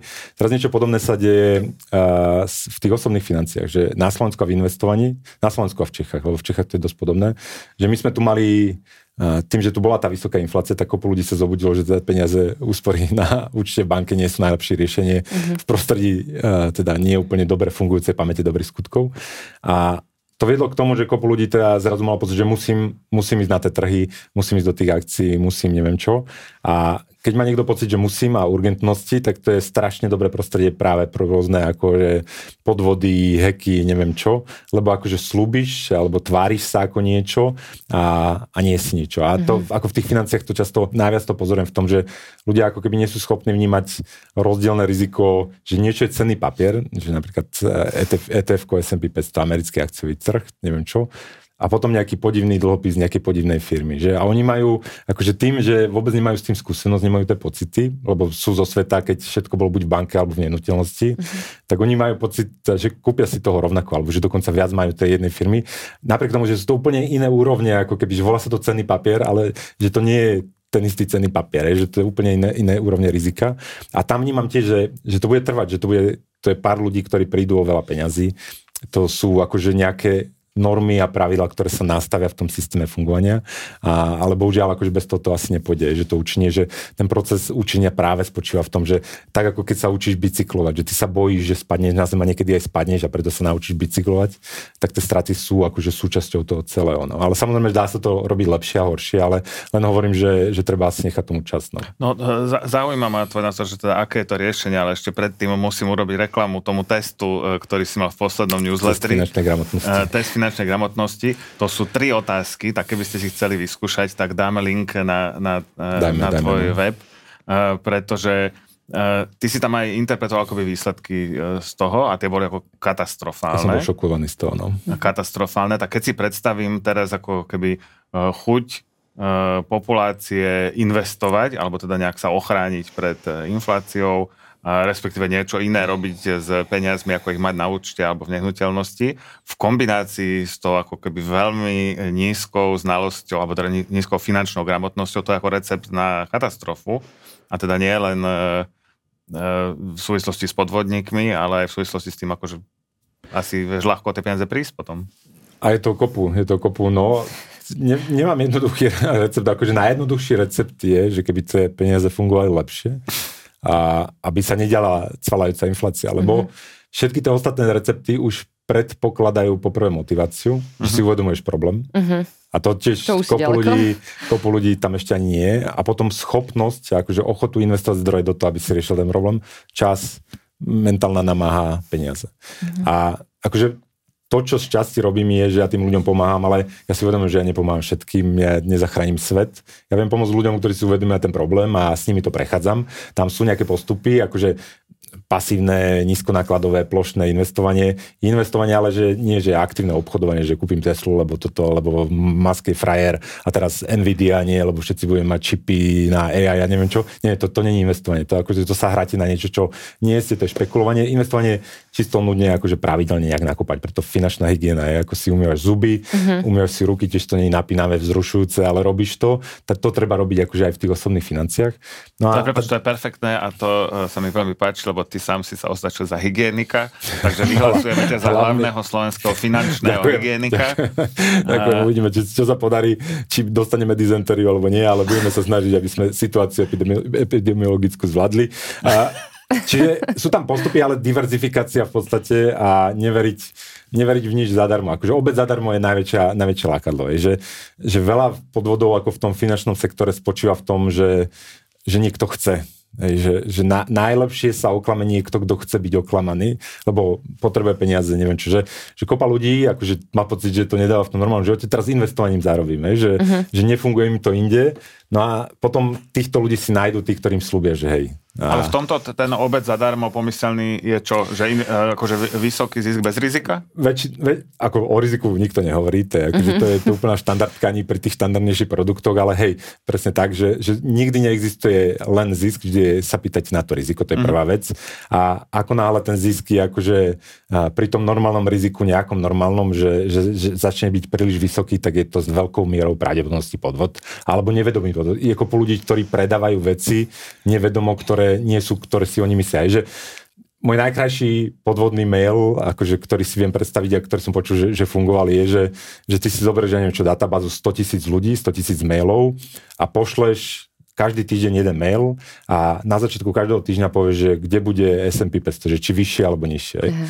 No a takto, keď budeš posielať a vždy, vlastne vždy pošleš to a polka ľudí si myslí, že si genius, polka ľudí si, že si fušer. Tak tej polke, čo, čo je genius, lebo sa to naozaj stalo, pošleš zase na polku, je, že bude vyššie, nižšie a takto sa iteráciami dostaneš k ľuďom, ktorí sú o tebe presvedčení, že ty si boh, ty si stelesnenie e, vedomosti o finančných trhoch a že, že sa to deje presne tak, ako vravíš, lebo majú dôkaz, majú za sebou tých 30 alebo koľko mailov, kde si hovoril jednoznačne, si to napísal, že, no a od nich si vypýtaš peniaze, že to je akože úplne krasa. To je, že vždy, keď to vyzerá príliš dobre, a nesúvisí s tým, čo tí ostatní vravia, tak treba sa na pozor. Že napríklad toto môže byť, že mám 50 mailov a ten človek naozaj vie predpovedať, predpovedať tie trhy, len si neuvedomí, že si súčasťou niečo, niečo väčšieho a že nejakého zámeru. Výnos na akciových trhoch priemer za posledných 200 rokov očistený o infláciu plus minus 6 až 7 reálne. Mm-hmm. Čiže keď mi niekto slúbuje 20% za rok, tak ja už, akože mne už začnú uši strihať a začnem rozmýšľať, či naozaj ma chce podvádzať, alebo či je to super rizikové, či vie o tom riziku. Začnem sa opýtať, že dobre, a že aká je tam volatilita cen. Lebo ešte ty si povedal riziko, ale to, aby si ľudia predstavili, čo je v tých finančných veciach riziko. Vo finančných veciach sú dva, dva druhy rizika. Jedno je to cenové, že ako to chodí, tá, tá, že napríklad tá akcia, že či chodí hore, dole, že to, že zarobí 7% každý rok za tých 10 rokov, sa môže udiať tak, že najprv padne o 50, potom narastie o 150 uh-huh. a tak, čiže to je jedna druh rizika. Ale druhé riziko je také hlboké, to je, že, že sa neotvoria vôbec tá, tá burza, hej, alebo že ten subjekt, ktorý ti slúbil 20% na dlhopisoch každý rok, zrazu není, není subjekt, mm. hej, že akože tam nemáš ani to cenové riziko, lebo zrazu nemáš protistranu. Mm. Čiže treba hľadať že nebýva obec zadarmo, čiže keď to vyzerá, že je to niečo viac oproti tom, tej nude finančnej hygiene, tak sa treba pýtať, že dobre, že aké dobrodružstvo tam je skryté pre mňa a že či chcem ísť do toho dobrodružstva alebo nie. No.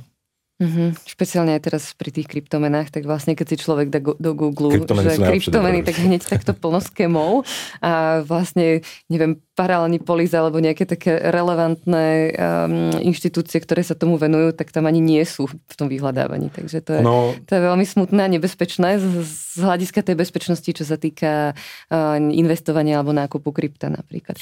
Ale vďaka, vďaka aj za to ináč, ono to znie divne, ale musím povedať, že vďaka za to, lebo v 2011 v januári, keď mi Ďuro Bednár hovoril o Bitcoine, a, tak ja som hovoril, že, že to asi nebude fungovať.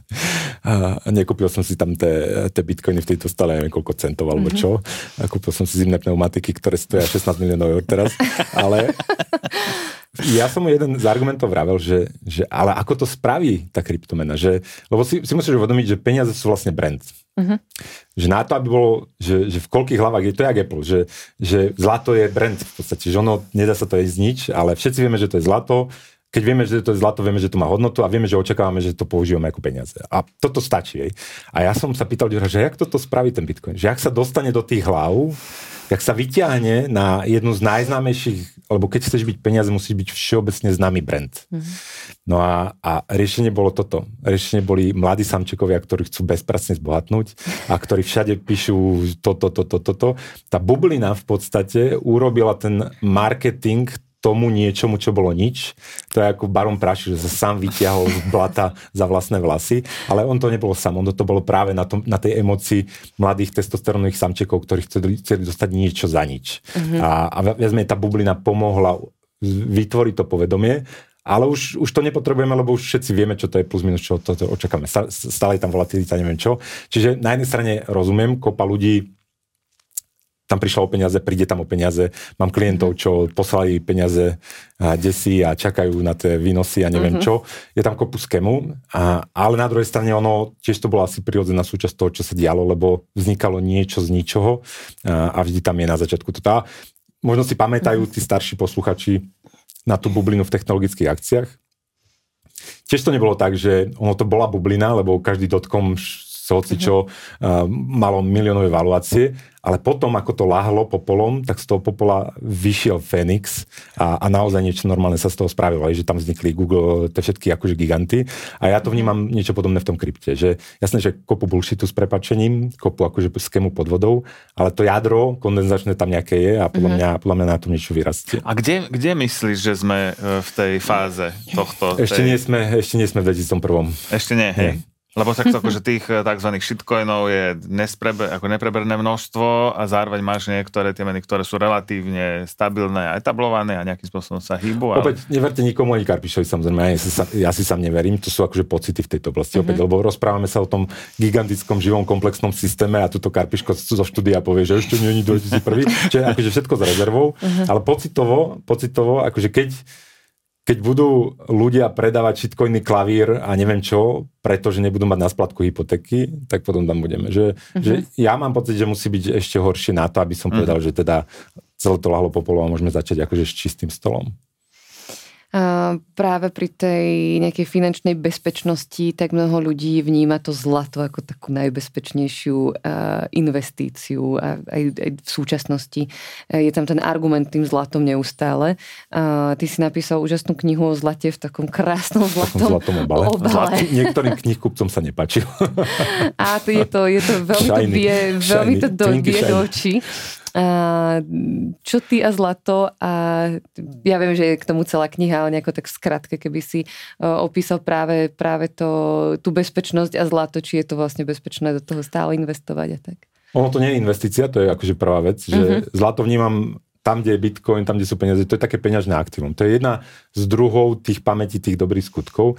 Dnes ale má už viac poistnú funkciu, že, že dnes, že zlato je poistka voči zlým ekonomickým a, a politickým scenárom, že zlato je, zlato je poistka na to, že keď nefunguje ten štandardný bankový systém, keď ten správca tej dominantnej peňažnej pamäte, tej monopolnej tých eur alebo dolárov, že mu nejde karta, hej, mm-hmm. že, že akože začne, začnú sa diať veci, padať banky neviem čo, vtedy to zlato uh, poistka a preto podľa mňa každý by mal mať tú poistku, že, že, lebo s tým, že som povedal, že tie zlé peniaze, tie eurá, tie doláre majú problémy a ja, akože ten stredný scenár dúfam, že všetky tie problémy zvládneme, že sa nič zle nestane, tak ale kým sa to bude diať a keby sa to náhodou nestalo, toto zlato má potenciál akože nahradiť v tom prípade, teda nahradiť na tú finančnú komunikáciu. Zlato podľa mňa už nikdy nebudú peniaze, akože mm-hmm. oficiálne, ale keď sa pozrieme na tú cenu zlata, tak ono je opak napätia v týchto systémoch, že keď keď začala vojna na Ukrajine, zlato išlo hore, keď začali padať americké banky, zlato išlo hore a na toto pres, táto jeho funkcia je strašne užitočná v portfóliu, lebo keď máš rizikové aktíva ako akcie, potom máš nehnuteľnosti, a potom máš nejaké peniaze, normálne peniaze, tak ty strašne je užitočné niečoho, čo vyvažuje tie rizikové aktíva. Keď tie rizikové aktíva idú dole a keď to, to zlato ide hore, tak to je veľmi užitočná funkcia v tom portfóliu.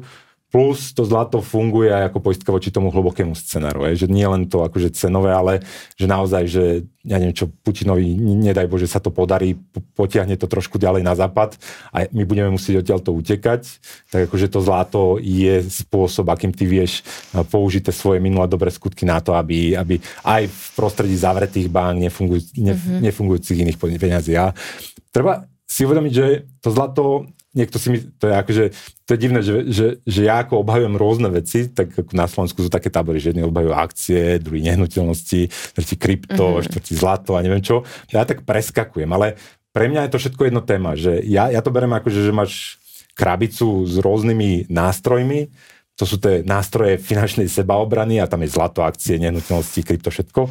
No a ja vyťahujem z tej krabice, čo potrebujem, že podľa toho kontextu toho problému. Čiže mm-hmm. ja to vôbec nemám ako, že buď zlato ako Schiff, Peter Schiff, alebo yeah. krypto, alebo čo, alebo krypto, hejtia, zlato, príde meteorít a zlato bude bezcené.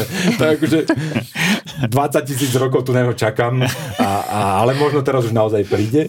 Čiže ja to skôr vnímam, že sa doplňajú, ale krásne je, keď to vnímaš aj cez tú evolúciu, že že v zlate sme nie že začali, ale to bol jeden ten ako vývojový skok, dnes je zlato, hádam, jedna z posledných vecí, ktorú vieš vlastniť anonymne, že, mm-hmm. že môže to stať 50 tisíc eur, alebo 100 tisíc eur, alebo ja neviem čo, 400 tisíc eur, keď je to riadna tehla.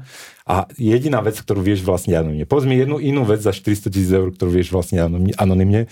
No strašne je to ťažké. Monero. Fyzickú, fyzickú ešte, ale ešte aj ten Bitcoin a Monero, keď si nedáš pozor keď a je, pozor. je mm-hmm. ušmudlaný tými, tými údajmi, mm-hmm. údajmi identifikačnými tvojimi alebo niekoho, kto s tebou akože transaktoval, mm-hmm. tak už máš problém. Čiže toto, ale na druhej strane, ako ja vidím už nepoužiteľnosť zlata v tých niektorých, o čom sme sa bavili, ako v tej novej ekonomike, ktorá je postavená na tých vzdialených transakciách ľudí, ktorí sa nevidia, nevi, neuvidia nikdy a, a, a nemusia si dôverať. Čiže mm-hmm. ja vidím naozaj potrebu zlata premeniť sa na to digitálne zlato, ale potom sme niekde v strede toho procesu. Preto stále si myslím, že aj to zlato je použiteľné a má funkciu v tom portfóliu, ale aj to krypto, že nemáme to ignorovať, nemáme sa tváriť, že sme zlatí truhlici a Bitcoin nie je ničím krytý, čo je akože jedna z najúsmevnejších ako vyčitiek voči, voči Bitcoinu.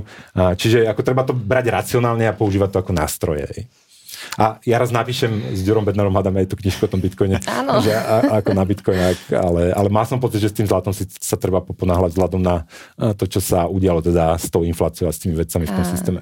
Tam bolo zaujímavé pre mňa e, v, ako v to, tomto tvojom učení, e, že e, bavíme sa naozaj o fyzickom zlate. Mm. Hej? Že to nie je o investíciách na to, že teda mám, ako hovoríš, pohľadávku voči nejakej organizácii, ktorá za mňa akože to zlato nakúpi, ale že naozaj e, mince, alebo teda akože fyzicky ten kov, čo je tiež netriviálne potom akože zakopávať ho v lese? všetko, je to taký kontrast. Všetko je v tej mojej knižke, mm-hmm, len niekde, kde teda ho ja mám schované, to tam nehľadajte, to tam nepíšem. Ale, ale opäť veľa malých zámkov, to znamená, že e, veľa rôznych miest.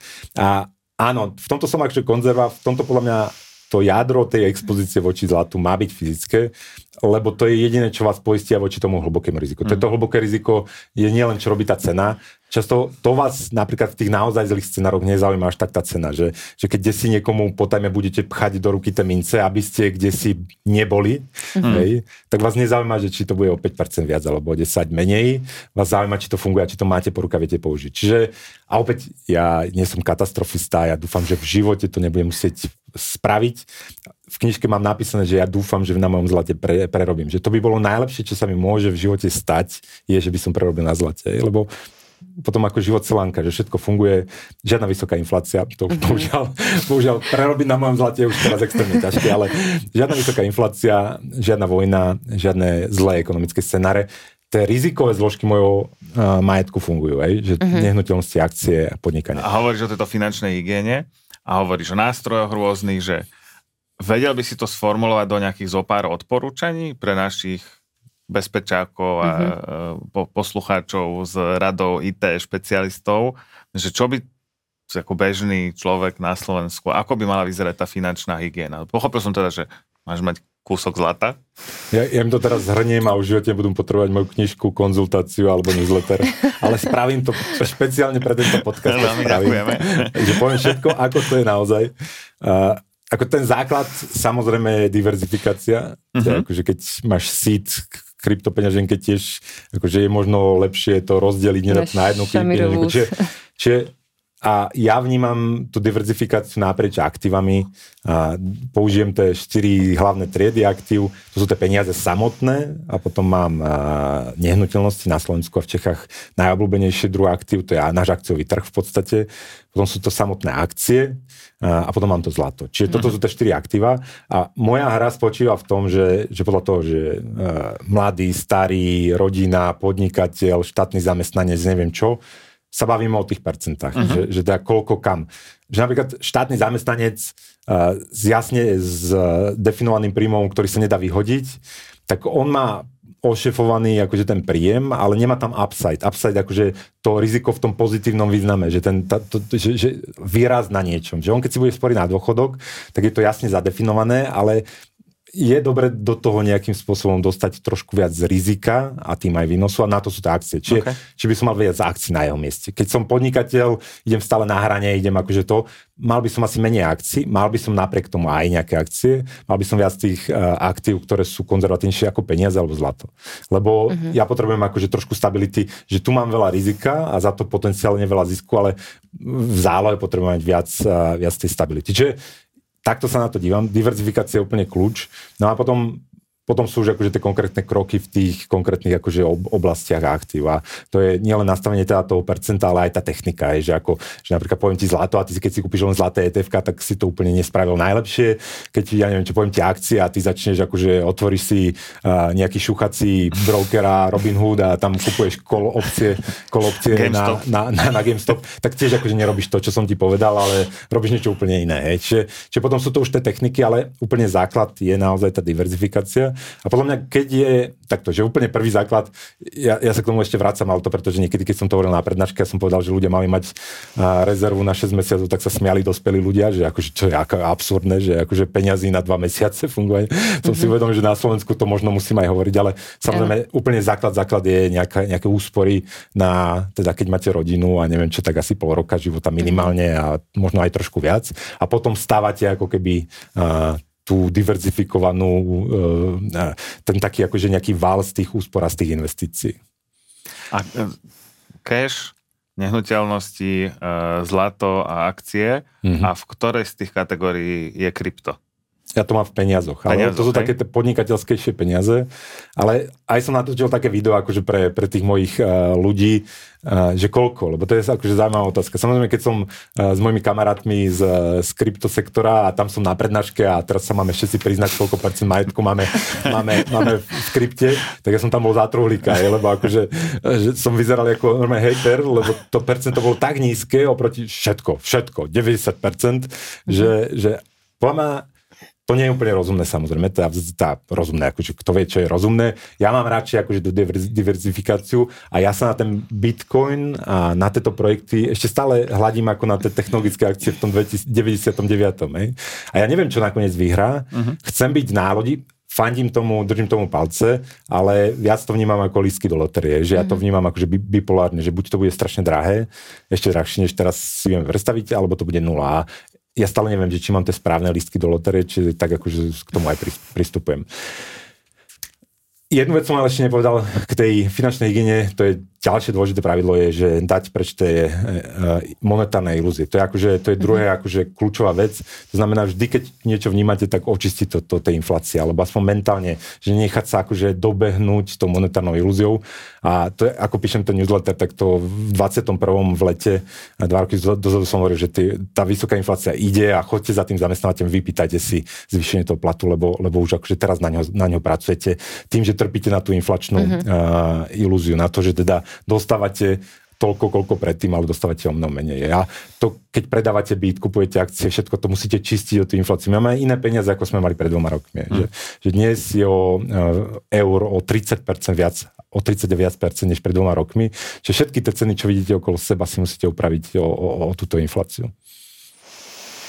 To znie depresívne, ale okay. To nie, ale opäť, ja že, že niekto si, a ty sa na tom smeješ, že, tak, že, že nie, ja to berem ako finančný hygienik, že moja práca je nájsť akože ten problém a nejak popísať ako spôsoby, ako, a s akým sa s ním vysporiadať.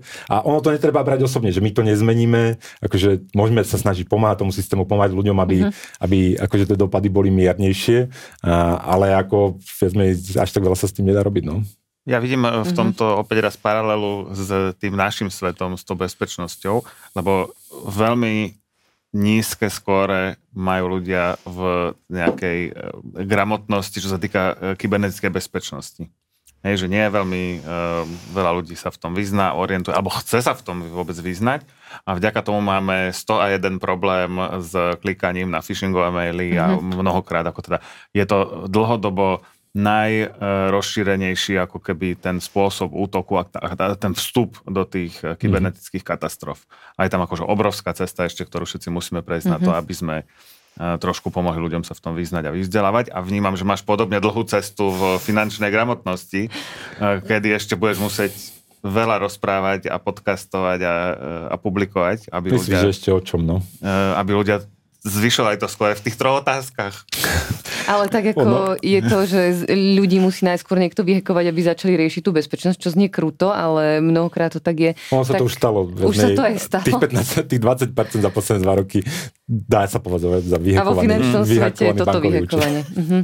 A to, to, to bada na dopite po tých finančných službách, na, na dopite po tých informáciách, že, že naozaj, že teraz sa až trošku bojím, že to bolo moc náhle, že kopu ľudí ako prišlo na tie trhy, kupujú tie veci a ešte neúplne vedia, že čo sa deje. Čiže hej, či je teraz je také obdobie, uh, presne, že, že veľa ľudí sa učí. Mne sa páčilo, že si hovoril v, tuším, podcaste Jozefa Tetka, že tvoje prvé akcie, ktoré si nakúpil, boli práve akcie McDonaldu. že správne hamburgerové deti. to, sa mi, to sa mi veľmi, veľmi pozdávalo, že si išiel z, mal si skin in the game a išiel si kúpiť práve akcie tohto brandu, že McDonaldu. No, to je zaujímavé. Tak, ale to bolo to aktívne investovanie, že som si to tak nejak vyhodnotil, že ten trh tomu nerozumie úplne, ako sú pod, podhodnotené uh, je McDonald a všetci to máme tak strašne radi viac, než trh si myslí. Mm-hmm. Ja som to nakúpil, ale keby som podržal, keby som to akože robil tým pasívnym spôsobom, tak teraz je to na, hádam, 10 násobku tej ceny predtým, ale ja som to predal, lebo som bol v strate, samozrejme, vtedy, neviem, 40% alebo koľko. Mm-hmm. Ale to je presne ono, že že tým obyčajným ľuďom, alebo čo, že to nie je obchodovanie, že my by sme mali ako mať trošku pokory a že tá stavka pri tých akciách je na to, že na jednej strane oni budú ďalej tlačiť peniaze, čiže všetko musí rásť. Čiže mm-hmm. vy, keď ste na nejaký, v nejakých aktívach ozajstných, ktoré sa nedajú tlačiť, tak na tom zarábate. No a plus, že sa podielate na výnosoch firiem v nejakej ako fungujúcej ekonomike, a ktorá je niek ďalej od tej našej ekonomiky, nie sú tam prepojené tie rizika, opäť, mm-hmm. že to je akože korelované rizika, nekorelované rizika, je to ďalej od našich hraníc, keď si zle zvolíme, tak akože tie moje akcie v Amerike to až tak nepostihne ako tú moju nehnuteľnosť tu. Čiže, čiže akože z tohto hľadiska to berem tak pasívnejšie, tak opatrnejšie. Presne tá, tá opatrnosť je, myslím, že aj u vás akože v tých, že keď neviem, kto mi to poslal a neviem, čo to tam je za tým linkom, tak asi prekonám tú e, zvedavosť a nekliknem to na to. zvedavosť. Toto je video, na ktorom si ty. Nie, nekliká okay. sa na to. Ja som práve to... určite vyhekuje, lebo taký múdry, tak mu pošlem. Uvidíme, čo prekoná. Neklikaj, neklikaj. Ale aj, aj pri tých kryptomenách aj, volať, aj ich vyhekovali, akože neskutočne sofistikovanými spôsobmi, takže to nie je len také, že tak ono to, na, na akože ja si nemyslím, že som, to, to je otázka kto sa koľko zdrojov rozhodlo obetovať na to, že ma vyekuje. Mm-hmm. Že to není, že to není blbovzdorné, že naozaj ako keby sa posnažili, tak, tak ma dajú dole samozrejme. Tak to mm-hmm. je mhm. taká tá donekonečná e, omielaná prúpovitka v tom našom svete, že teda sú dva druhy firiem, tie, ktoré vyhekovali a tie, ktoré o tom nevedia ešte. Aha. A, ale bohužiaľ, ako je to tak, len to zase, čo hovoríme, je, že je dôležité ako si to uvedomiť a zároveň nejakým spôsobom to napremýšľať, že čo teda budem robiť, e, keď sa to stane a ako budem pripravený na to uh, reagovať. Mm-hmm. Hej? Lebo mm-hmm. veľmi zlé je, keď vás niekto vyhekuje a vy v tej chvíli prvýkrát sa zamyslíte nad tým, že a čo teraz, lebo tá panika je relatívne veľká a začať ako reagovať na ten incident. V tej Záleží chvíli. v akom je... rozsahu, keď vám vyhekujú Černobyl alebo atomovú elektráreň a dlhšie o tom nikomu nepovedať je celkom problém, ale aj také sa diali. Ja som práve tou otázkou o, tej, um, o, tý, o tom McDonalde a investovaní do akcií McDonaldu chcela prejsť práve na biohacking. ah. som, som nezachytil. Takže máš rád McDonald. a tak, tak občas tam idem s deťmi, mm-hmm. tak keď som na nejakých uh, zaujímavých miestach, kde neúplne dôverujem ostatným uh, teda zariadeniam. Mm-hmm, hej, presne, to je taký... My sme, my sme sa rozprávali, že potrebujeme McDonald alebo takú franchízu aj na sauny. Máte partnera McDonald's? Akože Zatiaľ nie. Zatiaľ nie, ale tak je tam priestor, ako, nechcem nič naznačovať, ale... Mm-hmm. ale my, my, my by sme strašne potrebovali takú frančízu práve, že na sauny, aby to všade vyzeralo rovnako, všade to bolo mm-hmm. hygienicky bezpečné a po celom svete presne také, to je nejaký biznis. Zase ja mám rád také sauny, ktoré sú akože také že také tradičnejšie. No, no, no, lebo akože, keď tam človek príde do tej lokálnej komunity, lebo to sú pre mňa akože miesta, kde ešte sa mám možnosť vystúpiť do svojej bubliny a dozvedieť sa o tom ozajstnom ľude. Keď náhodou taká akože naozaj echt pôvodná sauna a človek len tam sedí a počúva, počúva strašne veľa sa dozvie o živote, teda aj v iných teda, oblastiach. Hamami v Gruzínsku a v Turecku, témaskely v Mexiku a tak ďalej. Ale je málo sú... dobrých saun. Mm-hmm, to je, je, je. Um, a práve sauny sú jedným z takých uh, spôsobov, ako si nejakým spôsobom zrobustnieť telo, lebo je to nejaký taký akutný stres uh, chvíľkový, vďaka čomu nám potom je lepšie. A ty sa venuješ biohackingu, v podstate aj Oura Ring, ktorý máme na sebe. Spoločenstvo vlastne, prstenia. Spoločenstvo Ani Aura nie je ešte partner, ale mohli by byť. tak vlastne to je prsteň, ktorý má veľa čipov. Neviem, či ste to skúšali vo firme vyhekovať, ale možno by ste mohli. Uh, tak vlastne to mám, to mám od teba, tento typ na tento Do nejakého prsteň. cloudu, akože tep a potom manželka pozrie, že... Čo sa dialo? Presne, inak na neveru a na takéto Nepo, veci. Nepublikujete to doma, hej? Uh, nemám to akože ešte nazdielané, nie? Dá sa to spraviť v podstate na nejaký anonimný e-mail, takže je to v pohode. Uh, ty sa venuješ biohackingu celkom dosť, ty si asi jeden z prvých ľudí, o, o, o kom od koho som práve toto počula. Eh, čomu sa teraz momentálne venuješ? Ja viem, že sa um, venuješ samozrejme aj potápaniu a freedivingu, dokonca máš aj rekord v potápaní na jeden nádych. Ty to povieš asi lepšie. Ale to, to už ani nerad rozprávam, tak, to bolo tak, tak dávno, že už ani, to, to už ani nie som ja, že ako ide evolúcia. Ale stále, stále platí rekord, uh, hej? Ja neviem, či ho náhodou, nepre, kamer, jeden kamarát, že či to náhodou nedal akože oficiálne, ale bolo to 103 metrov kedysi, ale 103 metrov teraz už nie až tak veľa. Teda je to stále je to... veľa, ale... Tam, nie, tam, počka, tam nie je inflácia, hej, 103 metrov je stále 103 metrov. Ale to máš ako v iných športoch, že sa posúvajú tie hranice, že keď som začínal freediving, tak bol svetový rekord 86 metrov. Keď som urobil tých 103 metrov, to bol 5. najlepší výkon na svete. A teraz akože asi 10-15 ľudí ako v potapá, tak už sa blíži cez, cez tých 110, že dáva. Aj. Čiže, čiže ono, je aj tam inflácia, všade je inflácia, to je úplne Ale strašné. zase to telo má nejaké, ale... nejaké kapacity, čo sa týka fyziky, takže asi Momentálne, to nedá do nekonečna. Podľa mňa sa netreba, teda v tejto oblasti, opäť mm-hmm. mudrujem, neviem čo, ale že netreba sa sústrediť na jednu oblasť, že každý by si mal vybrať to, čo sa jeho v tom kontexte týka. A aj u mňa, že, že cez stravu a cez pohyb, cez spánok, mm-hmm. že, že treba si prejsť ten život a nájsť si, že kde človek najviac získa, najviac opraví za čo najmenej akože tej námahy dodatočnej. A ja mám pocit v poslednej dobe, keď si sa pýtala, že čo aktuálne najviac riešim, že, že takým najdôležitejšou vecou, že keby sa ma spýtala, že čo by človek, ktorý, o, o ktorom nič neviem a chcem zlepšiť jeho život, že ako by som zlepšil, že neviem, jak, koľko spí, neviem, čo je, neviem čo, mm-hmm. tak by som povedal, že, by, že viac by sa mal hýbať. Že, že pre mňa momentálne killer aplikácia je pohyb. Mm-hmm. a, a ja osobne, čo som sa za tým pohybom presťahoval, lebo teda e, som, žijem momentálne v regiónoch a teraz je to o mnoho lepšie, tak ešte stále mám pocit, že toto je ten môj frontier, že tá, tá moja hranica, kde akože dostanem najviac, keď to ešte trošku posuniem. A pohyb, rozumej, ja hovorím, že, že buď navždy alebo nikdy, ako v Peliškoch hovoril ten e, otec tej, e, tej slečny, ale v tých mojich ako intervenciách v živote mňa nezaujímajú sofistikované, ťažké, nudné veci. Mm-hmm. Mňa zaujímajú iba veci, ktoré keď začnem robiť, že viem si ich predstaviť, že ich budem robiť celý život. A že tak zapadajú, že buď ma to baví, je to ľahké, alebo neviem čo. No a momentálne hľadám akože ten spôsob, ako to nastaviť tak, aby sa to dialo samo. Aby ty, a mám taký akože ambiciózny cieľ, že dve hodiny za deň by som sa mal hýbať. A to nemusí byť, že intenzita vysoká nič, ale dve hodiny sa hýbať optimálne vonku uh-huh. a odorovo. A toto, toto momentálne akože ešte stále riešim, lebo napriek tomu, že som tam a že je to o mnoho ľahšie a že už sa hýbem každý deň skoro, a, tak ešte stále to nie je podľa mňa dostatočné na to, čo si ja predstavujem v mojom živote, že optimálny ten Ale ty už o 6 ráno bývaš niekde na, hore na kopci a bežíš už dlho, potom ideš naspäť, píšeš knihu a dávaš uh, rôzne no, konzultácie. Ono to vyzerá na tých sieťach, to tak, tak vyzerá. Vyzerá to tak dobre, ale uh, na budúce zavolajte moju ženu do podcastu a vám porozprávať. Nie, akože je to boj aj pre mňa samozrejme stále. Hej, že, mm-hmm. Lebo to není, že to je ten Matrix, ktorý máme. My, ten informačný mm-hmm. internet je strašne fajn, ale je to aj strašná pasca, že, že dá sa, po, a to sám dobre viem, to už akože moji rodičia si všimli, že keď teda začal internet, tak iba videli môj chrbát tam pred tým počítačom. A, že, že, že, a ja som, tým, že teda mňa bavia, tie, asi ste si všimli, že ma baví tie abstraktné systémy a riešiť tie abstraktné otázky, tak pre mňa je to obrovská pasca, že obrovské pokušenie.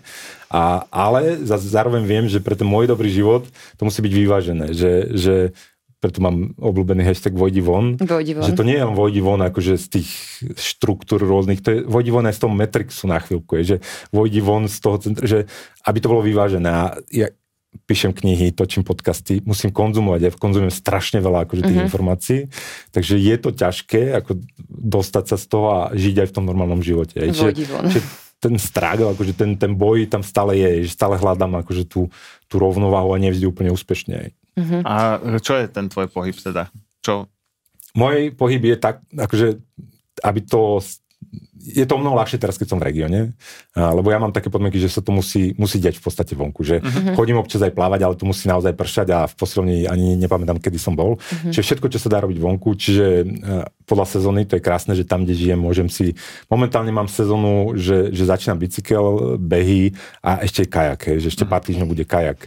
A, čiže podľa sezón sa to mení, mení, okrem toho, čo som povedal, skialpy, akože vzhľadom na to, že tam, kde žijem 6 mesiacov, sa dívaš, kde si na sneh v nejakej podobe, uh-huh. že to je úplne kľúčové, akože mať aj nejaký ten zimný šport a mňa sú to skialpy a to, sú, to je akože veľká zabava. Ale hoci čo, v podstate akože na hoci čo vonku ma prehovoríš, keď kde si sme, v niečom budem teda úplne mimo, ale v niečom menej, ale, ale to, čo sa deje vonku a je pre mňa relatívne zábavné, tak, tak toto idem.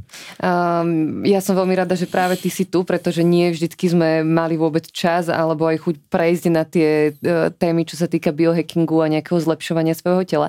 A práve aj tej, v tej IT komunite tým nechcem nič samozrejme stereotypizovať, a, ale na ten pohyb sa častokrát, že veľmi zabúda, na dobrý spánok, tak, taktiež modré svetlo úplne do, do nekonečna večera a tak ďalej, že mnohokrát ajťaci nie sú úplne ľudia, ktorí majú že dokonalý životný štýl a bolo by tam čo zlepšovať, pretože ja ich zbožňujem, majú úžasné abstraktné myslenie a veľmi dobre sa mi pr- pracuje s našou vlastne cieľovkou aj s ľuďmi, ktorí aj nás počúvajú a tak ďalej, takže tu by som chcela viacej, viacej prejsť do toho, ako si čo najviac zachovať tú našu fyzickú stránku, ktorá nám nosí to vedomie. Nič iné nemáme momentálne. To, no, to je, to definuje celé to ostatné prežívanie. Čiže uh-huh. tá, akože tá kľúčová podmienka pre celý dobrý život je, že teda to telo nejakým spôsobom funguje. Čiže uh-huh. pre, pre mňa je to úplne kľúčové. Ale to, čo si vravela aj s tým spánkom, že dokonca aj ten spánok je akože derivát toho pohybu šťastí. Uh-huh. Si to niekedy všimni, že, čím, že keď si cez, cez deň na nohách 2, 3 alebo 4 hodiny a pozrieš si akože ten hlboký spánok, tak bude lepší. Na 100% bude hlboký spánok alebo fáza hlbokého spánku lepšia, ako keď sedíš celý deň. Čiže ona aj to je, to je prepojené, lebo je to signál pre ten, ten kirkadiánsky cyklus, a, že, že, že že kedy sme teda bdeli a, a kedy mm-hmm. spíme. Ešte ty si vlastne dávno skúmal, na, tak tento prsteň má veľa čipov, meria to teplotu, meria to uh, tep srdca, dých, dýchanie nejakým pohyb, spôsobom, pohyb, gyroskop. aktivitu a tak ďalej. Um, a je tam taký zaujímavý parameter, že heart rate variability. To ma veľmi, veľmi zaujíma. Ty si to meral už aj v minulosti nejakým spôsobom? Vlastne preto to mám, lebo ja som ešte predtým, než ten prsten neexistoval, tak som sa to snažil merať inými spôsobmi, tým pásikom a tak. Mm-hmm. Lebo prečo HRV, Heart Rate Variability? Lebo podľa mňa je to dobrý ukazovateľ a nie len podľa mňa akože celkom uh, sú na to paper, že aj vrcholoví športovci to využívajú, takého chronického stresu. A uh-huh. že veľa ľudí, teda tí športovci to majú chronický stres pre trénovanie, môžu mať, ale veľa ľudí má chronický stres z kolegu, zo šefa. Preto neviem, čo, to začínam a, žijú, tému hej, a žijú, žijú vlastne v chronickom strese ako pretrenovaný športovec uh-huh. niekoľko rokov a to z toho je akože niektoré, niektoré tie chronické ochorenia, ja neviem, čo môže byť srdcovo ochorenia. Tak a ja som sa snažil nejakým spôsobom to nájsť, že teda, ako to je zlé alebo dobre, no ale tie ostatné riešenia sú tak také, že si musíš dať ten pások, pasík ráno hrudný uh-huh. na, na seba, dávať to neviem čo, toto máš stále na sebe a uh-huh. me, meria to akože priebežne aj počas noci, čiže je to presnejšie to meranie. Ale to HRV stále to používam, ale už viac menej raz si chcem dať dole ten prsteň, že raz už to budem vedieť, že zase nemôže byť to meranie, trekovanie, neviem čo, ako cieľom samo o sebe, lebo potom sa z toho stáva tá neuróza, že, že nemám prsteň alebo nemám, nemám segment na strave zapnutý, tak bol som vlastne behať, alebo som nebol.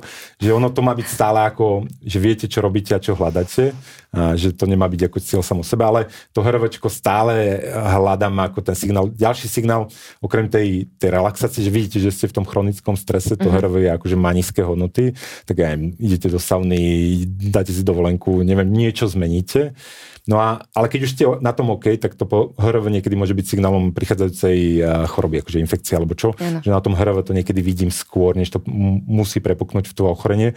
A to je potom akože dobre, že buď si nenaložíte vonku, že nejdete behať, alebo, uh-huh. alebo si dáte pokojnejší deň ako z práce a, a viac tá, tá choroba to potom nie je akože taká, taká drsná. No. Uh-huh, hej, ten, ten prsten tak povie ráno, že dneska to berte trošku ľahšie, že namerali sme vám také a také hodnoty a dneska musíte byť viac viacej v Čile. Takže mhm. okrem, okrem eh, telemetrie, ktorú zbieraš zo seba, hej, pri, pri hýbaní, používaš nejaké iné technológie? Akože počúvaš Ináč, niečo, alebo... No, ešte, ešte toto, že, že, že vraj chystajú model s, s možnosťou platby. A že, aby sa prepojilo, teda, že financie by, mm-hmm. hacking a to, podľa mňa to vymyslel môj kamarát, lebo on hovorí, že ja si to dám iba vtedy, keď prídem do krčmy a budem povedať, že platím. tak to, že všetkým mm-hmm. zaplatím. Uh, z technológií, čo ešte používam mm-hmm. ako v mhm. kontexte tom pohybu. pohybu. Mm. Že po, počúvaš rád, podcasty. Počúvam, uh, mám, to rozdelené, mám to rozdelené, že podľa prostredia, že keď som v lese, Aha. tak si to nedávam do tých uší, lebo mm-hmm. chcem tam byť, mm-hmm. ale keď bežím čosi, čo som stokrát už po luke bežal, alebo čo, tak si to dám do uší. Uh, Kedy si som si to dával do uší aj na skialpoch, ale ráno, ale teraz mám pocit, že ráno mám že som si tak spočítal, že koľko ja mám vlastne ešte rán, do, do, kým zomrem, tak ako optimisticky. A ráno ja mám ten mozog akože oddychnutý a ešte nie, ne, nezautočili na neho všetky tie memy z toho internetu a neviem čo. Mm-hmm. Čiže ešte mám tam akože svoju, svoje miesto a že, že, takže tam už nepočúvam podcasty, už som si zakázal ráno, že ráno idem, ale popri tom, ináč tá aktivita je dobrá aj na to, že že tí naši predkovia všetci mysleli iba keď chodili. Keď si si sadol, tak to bolo presne signál pre to telo, že pokoj, už nič nemusíš. Mm-hmm. Keď idem, tak ja všetky veci v podstate vymyslím počas chodenia a musím si to, potom si to do telefónu si to rozprávam, alebo najhoršie plávanie, ináč keď plávaš sa ťažko, akože hoci čo poznamená. Čiže, čiže toto, akože ten telefón, v podstate telefón a prsten, to sú dve veci, ktoré nosím do, mm-hmm. do sebou.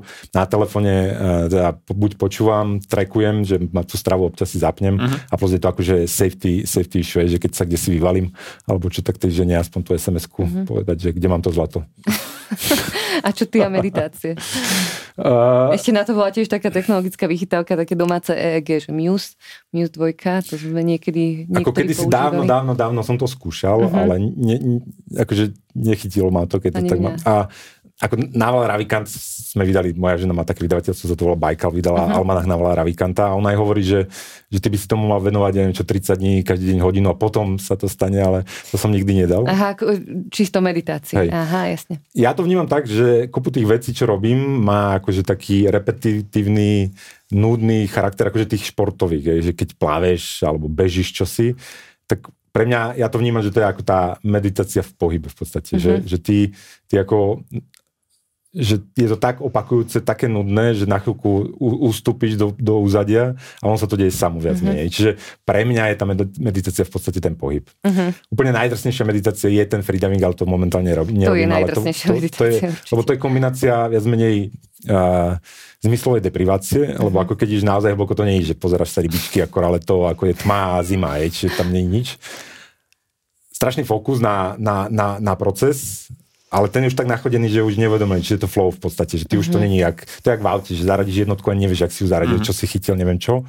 A, a práve to je akože tam, to je úplne to, totálne najčistejší stred. Ešte to, to, tá hrozba, hrozba toho, že niečo môže si naozaj pokaziť mm-hmm. zásadné, akože tak koncentruje to človeka, že, že, to, že, že sa natiahne, akože to, sú to 4 minúty toho ponoru alebo čo, ale ti to príde akože nekonečné, že si pamätáš úplne akože každý moment z toho, že, že také 4 minúty a to je niečo, niečo podobné aj na skialpoch, že, že, že čím viac to máš, že napríklad keď sa vozíš na vleku, tak si menej pamätáš tie zjazdy, alebo čo. Ale máš, na tých skialpoch máš ten jeden alebo dva tie žlaby, ale pamätáš si akože tú postupnosť a to je presne ten fokus, že, že často nie je dôležité, koľko toho zážitku máš, lebo ak často mm-hmm. za sebou, ale jak intenzívne si prítomný. A čiže pre mňa je meditácia toto najbližšie, čo má k meditácii. A to je taký fokus na bezpečnosť pri freedive, si myslím, že tam ja mám veľký rešpekt pred tým, aj keď sa mi to extrémne páči, ale tam tá, tá chybovosť alebo nejaká roztržitosť mysle, ktorá znamená potom e, chybovosť, to je veľký, veľký problém.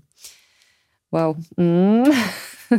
ja, ja som bola teraz nedávno na nejakej kryptokonferencii a bol tam, že mindball, to znamená, že svojimi myšlienkovými vlnami máš normálne EEG a dvaja ste oproti sebe a nejakým spôsobom uh, superíte o loptičku, že vlastne sa snažíte poslať na stranu spoluhráča a ste dvaja, meria vám, vám to tie vlny. A najskôr som to vyhrala s niekým a potom som sadla oproti Slashovi, čo za, mm-hmm. založil Bitcoin Trezor. A to bolo vidieť, že ako m, títo ľudia, ktorí sa veľa, veľa sústredia, oni majú ten fokus, že neskutočný a on tú loptičku mi proste takto nahral, akože okamžite ma, okamžite ma poslal, poslal preč z hry, naozaj, že extrémne sústredenie a vlastne merateľný, veľmi vysoký fokus. Takže... To, to ináč, to sa trošku obávam, ale viem, že to prichádza, že ten mozog že to nie je, že teraz je to tak, že ty si sadneš k tomu Matrixu a musíš nejak aktívne sa to zapojiť. Ale ten Matrix už, už ma majú šťastie, už ma držia za prst a mm-hmm. tohto bude viac, že, že budeme mať akože rôzne devices, ktoré, už teraz sa to robí, že pre ľudí, ktorí sú hluchí, tak sa robí náramok, David Eagleman to robí, ktorý ti dáva akože vibrácie, že ty mm-hmm ty rozprávaš a ten hluchý človek sa díva na teba a on sa naučí tie vibrácie, ktoré čo znamenajú, že on vlastne počuje cez, cez svoju kožu. A mm-hmm. ten mozog, tak ako ty hráš tu s tou loptičkou, on sa to rýchlo naučí, že on sa naučí, že takáto, takáto vibrácia v takej frekvencii, v takom, si si to pospája mm-hmm. a ty zrazu naozaj začneš počuť cez pokožku a cez akože tie tlakové senzory. No a toto nemusí byť len pre hluchých. Ty sa vieš naučiť ja niečo vidieť uh, infražiarenie, buď cez takýto, ako cez, cez tlak, alebo cez nejaké iné zariadenie a budeme zrazu už zachytení v tých nových akože rôznych gadgetoch, že tá ktorí, ktorí rozšíria akože naše vnímanie prostredia, mm-hmm. ale zase nebude to zadarmo, hej, že zase sa akože opäť toto, že už to máš, že rozmýšľaš, že dobre, že také data, také data. Čiže ja, ja, ja rozumiem tomu, že tá evolúcia prebieha, že ten človek sa spája s tým, akože s tou technológiou, mm-hmm. že, že prepája sa a a, a som, som zvedavý, ako to dopadne. No. A keď e, budem tými myšlienkami vedieť hrať fotbal, tak to sa mi bude rátať do tých dvoch hodín pohybu? ja by, u, u, mňa, u mňa by ti to neprešlo. nie, nie, nie. Je to veľmi zaujímavé, aj čo sa týka, um, samozrejme všetci riešia umelú inteligenciu a to možno také, už ideme postupne k záveru a práve tá umelá... Na to nie som odborník. Na umelú inteligenciu, dobre, na stačí, som, stačí. Na podápanie. hej, hej, ale... Nie, možno z toho ekonomického hľadiska, že uh-huh. ja mhm. mám pocit, jedno je riziko, ktoré sa strašne preceňuje, je, je ten dopad na te, na tie pracovné miesta. A to mám pocit, že tým ľuďom dosť nedochádza, že ako sú široké tie naše potreby, že ja to často vravím, že akože tých, tej práce je nekonečno a ľudia si to nevedia moc predstaviť, ale naozaj, že, že keď tie roboti budú robiť polovicu toho, čo dnes robíme, tak my máme ešte nekonečne veľa ďalších ako vecí. Že to už Keynes začiatkom 20. storočia písal, že najväčší problém, teraz, akože ku koncu toho e, začiatkom 21. storočia bude, že ľudia nebudú mať do čoho pichnúť, že nebudú mať čo robiť. Že čo s tým voľným časom a ja sa pozriem okolo seba a vidím stále vystresovaných pracujúcich ľudí, že, že kto, niekde sa stala chyba, nie? Ako, ale to je presne to, že, že to nie je, že tej práce je strašne veľa, že strašne veľa vecí sa dá robiť a nech nám zoberú kopu tej práce pribudne nová, že, že mm-hmm. tohto, tohto sa v, tomto, v, tej, v tejto súvislosti nebojím, teda vôbec. Mm, a ešte taká posledná otázka, ktorú sme dávali aj e, našim ďalším hostom hosťom a to je, keby si mal neobmedzene veľa zdrojov, čo by si momentálne vyhekoval? Fú, to peniaze. Peniaze. No, trošku pomôcť tomu šťastiu. Mm-hmm.